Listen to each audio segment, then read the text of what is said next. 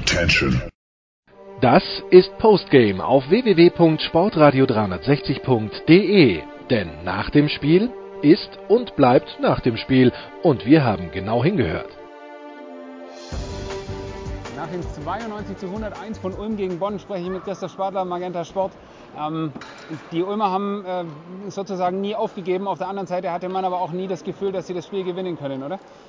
Ja, es war irgendwie ein bisschen paradox, weil zur Halbzeit, also Bonn spielt halt wie Bonn spielt und eigentlich war es relativ knapp, das ganze erste Halbzeit über und dann irgendwann kam dieser Run mal, wo sie sich absetzen können und dann ist es echt schwer, Bonn einzu, einzufangen. Ulm hat nicht schlecht gespielt, aber du siehst schon, dass im Moment schon ein Unterschied einfach da ist, muss man ehrlicherweise sagen. Und Bonn ist dann eine gut geölte Maschine. Ja. Das heißt, nicht schlecht gespielt. Äh, jetzt hat Ulm 101 Punkte bekommen. Trotzdem fand ich tatsächlich die Defensive nicht so schlecht. Ist es möglich, mit 101 Punkten eigentlich ganz gut verteidigt zu haben? Eigentlich nicht. ja, es, es, kommt ja immer ein bisschen drauf an, wie es war. Ich glaube, dass äh, Jallo hat es auch gerade im Interview gesagt, im, im, dritten Viertel, dass sie da das Spiel dann verloren haben. Und wenn du halt die mal. Ich fand zum Beispiel auch das zweite Viertel haben sie gut reagiert und haben dann, glaube ich, 27 Punkte kassiert. Das ist immer so ein bisschen auch paradox. Ich würde auch sagen, dass sie es besser gemacht haben, aber wenn Botten halt Würfe bekommt, äh, Abschlüsse bekommt, dann ah, die sind einfach eine richtig gute Mannschaft. Ja. Würfe bekommen hat heute Carsten Tada. Ähm, es sah ein bisschen so aus, als wäre es der Plan der Ulmer gewesen, den stehen zu lassen und er hat sie bitter dafür bestraft. Oder? Das ist immer die Frage, ja, Carsten Tada, auch wenn er dieses Jahr bescheidene Quoten hat, aber wenn er halt dann mal offen steht, dann trifft er. Wobei die waren nicht immer alle offen, aber ja, fünf, das ist ein neues Career High, getroffene Dreier, hat er vorher auch noch nie gehabt. Zwei Punkte hätten gefehlt zum neuen Punkte Career High. Carsten Tada war halt auch dann defensiv wieder zur Stelle. Ja, das ist Bonn, du musst einen Tod immer sterben gegen die und heute war es dann vielleicht Carsten Tada, ich weiß es nicht. Ja. Fast Career High bei Carsten Tada, ich glaube Career High bei Karim Das war Career, ja. ja. Wie hat dir gefallen, was er heute gemacht hat? Ja, ihm zuzuschauen macht schon Bock, da dieser eine Dank von der Baseline kommt. Das ist, habe ich mir mein, meine Hand gebrochen beim Zuschauen, meinen Oberarm gebrochen beim Zuschauen. Ja, Jallo ist ein geiler Zocker, aber man merkt schon, sie haben halt noch nicht so viele solcher Typen. Das muss sich erst entwickeln. Jago heute nicht gut. Gibt es auch mal so ein Spiel, um Gottes Willen, aber da muss bei Ulmern dann schon viel stimmen, um Bonn, Bayern, Alba, aber selbst sowas wie Göttingen, Chemnitz dann tatsächlich schlagen zu können im Moment. Ja. Aber Jallo, stark schon. ich glaube, die Ulmer haben jetzt in den ersten 13 Spielen 8 der Top 9 gespielt. Ist das so vielleicht ein bisschen der Hoffnungsschimmer für die Ulmer, dass sie äh, sich doch noch in Richtung Playoffs orientieren können? Ich weiß, also natürlich ist das Umfeld in Ulm, will natürlich Playoffs spielen. Ich weiß gar nicht, ob das dieses Jahr also nötig ist vielleicht auch das falsche Wort, aber so realistisch ist, weil man halt im Umbruch ist. Es ist eine verdammt junge Truppe und du merkst dann schon, Bonn hat zwar auch ein paar neue mit dabei oder Ausfälle, aber das ist so eine abgezockte Truppe. Das Isalo-System funktioniert. Wenn ich mir Göttingen anschaue, Chemnitz, die sind echt alle gut. Deswegen Playoffs, ich weiß gar nicht, ob es so realistisch ist. Will keiner hören in Ulm, ich weiß.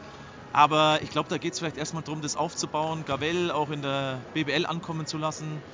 Dann vielleicht dann nächstes Jahr Playoffs. Ich will es auch nicht wegschreiben, die Ulmer davon, aber wird dieser schon schwer, muss man ehrlicherweise sagen. Gibt echt gute Mannschaften da oben. Vielleicht noch ein Wort, weil du junge Spieler angesprochen hast. Äh, Juan Núñez hat aus meiner Sicht heute ein sehr, sehr gutes Spiel gemacht. Wirklich kein leichtes Matchup gegen Bonn, aber ich ja. fand, er das auch sehr gut gemacht. Ich finde tatsächlich, heute ist er öfter zum Korb gezogen, wenn er das öfter machen würde noch. Das wäre so der nächste Schritt, glaube ich. Ähm, ich fand mit eines seiner besten Spiele, jetzt nicht nur, weil er gut gepunktet hat, auch das müsste, glaube ich, sein Season High, also dementsprechend auch BBL Career High sein. Ähm, ja, dieser Drive zum Korb, dass er werfen kann, wissen wir, dem muss man auch Turnover zugestehen. Aber das war schon vielversprechend, was er heute gezeigt hat. Die Hoffnung für die Ulmer vielleicht nicht dieses Jahr, aber nächstes Jahr eine Mannschaft zu haben? Ja, ich meine, der Nunes ist 18, 2004er Jahrgang. Der Jago ist ja auch noch jung. Ähm, Jallo ist auch noch nicht alt. Es sind drei Spiele über 26. Also, dass die jetzt nicht jeden sofort herspielen, ist, glaube ich, auch klar. Ich weiß, es will in Ulm keiner hören, aber mal so ein Aufbau. Mal schauen, was daraus kommt. Danke dir. Bitte, bitte.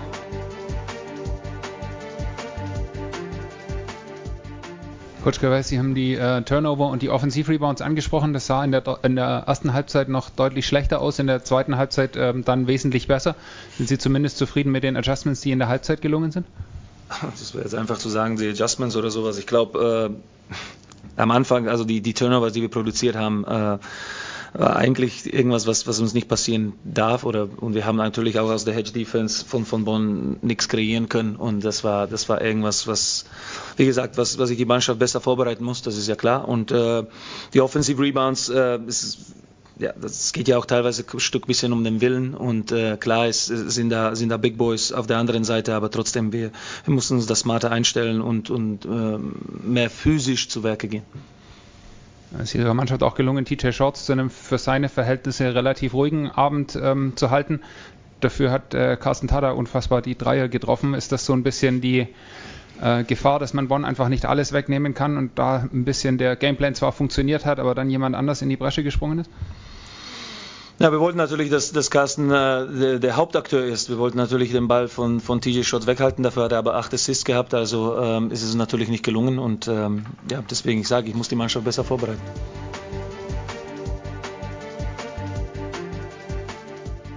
Coach Isello, Sie haben auch äh, Baustellen angesprochen. Ist die größte Baustelle im Moment das Fehlen von Jeremy Morgan oder welche anderen Baustellen ähm, haben Sie heute noch gesehen? Das ist eine ganz schwierige Baustelle, weil wenn jemand fährt, wie, wie kann ich da arbeiten? Und wir fokussieren an die Sachen, die wir kontrollieren können. Natürlich, ich habe schon nach letztem Spiel gesagt, dass Jeremy Morgan war in MVP-Form war ganz klar ein Top-3-Kandidat für MVP. Wir haben zwei in unserer Reihe und jetzt ist ein, ein äh, äh, verletzt und, und es gibt keinen Spieler, der kann für Jeremy kompensieren, sondern wir müssen unser äh, Spiel ein bisschen verändern und die, die Spieler, die sind vielleicht nicht so erfahren wie Tyson oder Dean Williams oder Zach Ensminger, der hat heute sehr wichtige Dreier getroffen. Äh, die müssen sehr schnell jetzt lernen. Und ich denke, es hilft, dass die bekommen auch viel mehr Spielerfahrung äh, wegen die Minuten in, in wichtige Phasen von dem Spiel. Aber, aber wenn wir sprechen über, über Baustellen, ja, momentan haben wir die beste Offense in der Liga und die beste Verteidigung auch in der Liga. Die Baustellen sind äh, individuelle Situationen, dass wir, wir müssen besser, wie kann ich sagen, um, um, we must recognize uh, uh, verschiedene Situationen ein bisschen schneller und das da braucht man Zeit, weil das ist so Basketball IQ und, und, Erfahrung, aber die Jungs bekommen es momentan und das kann, es gibt immer ein Silver Lining auch mit, mit Verletzungen. Wir haben das jede Saison gesehen, dass äh, diese Situation, wenn ein Schlüsselspieler fehlt, äh, bekommen die anderen ein bisschen mehr Verantwortung. Und das kann uns in der äh, Laufe der Saison sehr viel auch helfen. Und ich hoffe, das passiert nochmal dieses Jahr.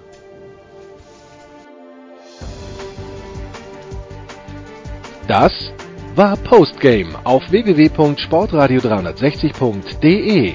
Versäumen Sie nicht die Big Show, jeden Donnerstag neu. Oder Wir sind Dirk, unser Basketball-Special und vieles mehr. Und besuchen Sie uns auf Facebook unter facebook.com slash sportradio360. Folgen Sie uns auf Twitter und abonnieren Sie uns auf iTunes.